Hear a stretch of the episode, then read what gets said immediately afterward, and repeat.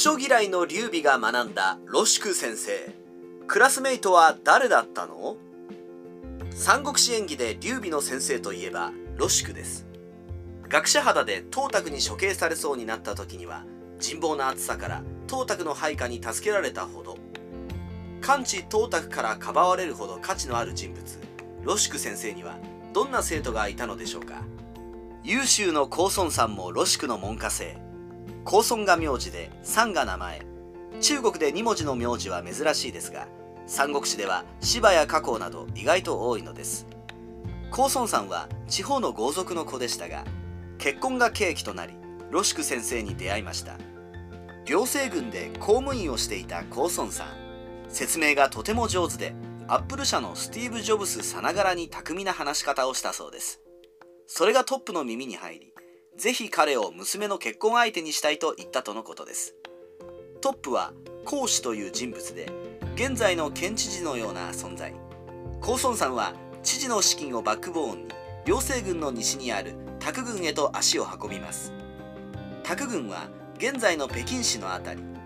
両西軍は河北省と遼寧省の間ぐらいです。そこで先生をしていたのが本も出版していたロシクでした。当時高孫さんが習ったのは継書や兵学です。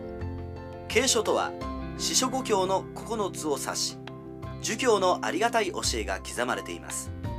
中国では大事なものには経典や継書など経の字が使われました。織物をする時に重要なのは縦糸です。縦と経は同じ縦を意味します。つまり経の字には重要なという意味が含まれているのです。兵学はいわゆる大軍を率いての戦い方の教科書です。1対1の武術と違い地形や天候を把握し戦局を有利に進めるコツが書かれています。平たく言えば高孫さんは防衛大学校に入学したのです。15歳になった劉備君は親戚の勧めで地元卓軍のロシク先生のもとを訪ねます。当時の劉備君は乗馬や音楽が好きなやんちゃな人物でした。無口でしたがおよそ学問とは程遠い性格です。そこにちょうどやってきたのが高孫さん兄貴です。すでに高孫さん兄貴は結婚して働いていましたからかなりの大人に見えたことでしょう。劉備君は彼を兄貴と慕います。他に劉備のいとこも一緒に通っていました。ロシク先生は卓軍では名が通っていましたから孔融というクラスメイトもいました。西暦205年に孔融は司空という役職に就く人物です。戦乱によって書物が焼けたため詳しい資料が残っていませんが彼もロシク先生の生徒の一人でした。劉備君からは高孫さんと同じく兄貴と慕われて3人の仲はとても良かったそうです。西暦191年袁紹と袁術の二大勢力が激突します。袁紹配下にはあの曹操も控えています。一方の袁術配下にはロシク先生のクラスメイトだった高孫さん兄貴がいました。戦で負けてボロボロになった劉備君は高孫さん兄貴のところに身を寄せます。また呉の孫権も演術側でした。つまり石壁の戦いのような曹操対呉蜀連合軍のような図式がすでに存在していたのです。高孫さん兄貴は袁紹を攻めます。きっかけは高孫越が戦死したことでした。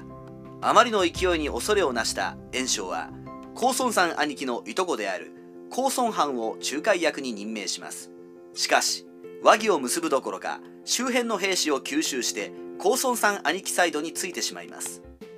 4万の大軍で炎将軍へと攻め込む高孫さん兄貴ですが炎将軍の郷土隊と数万の歩兵隊にやられます。敗因は兄貴の騎馬隊の戦略を炎将軍が熟知していたことでした。やがて兄貴の城が包囲されます。しかしこれを堅守した兄貴チャンスとばかりに炎将軍を追撃します。戦いは長期戦となり2年後に高孫さん兄貴は敗走。高等の地にクラスメイトの劉備君を派遣しますが炎将軍サイドの曹操にやられてしまいます。そして高孫さん兄貴の推薦などもあり平原国の大臣にまで地位を高めた劉備君。刀剣からの援軍に駆けつけ戦果を上げると彼にヘッドハンティングされるのです。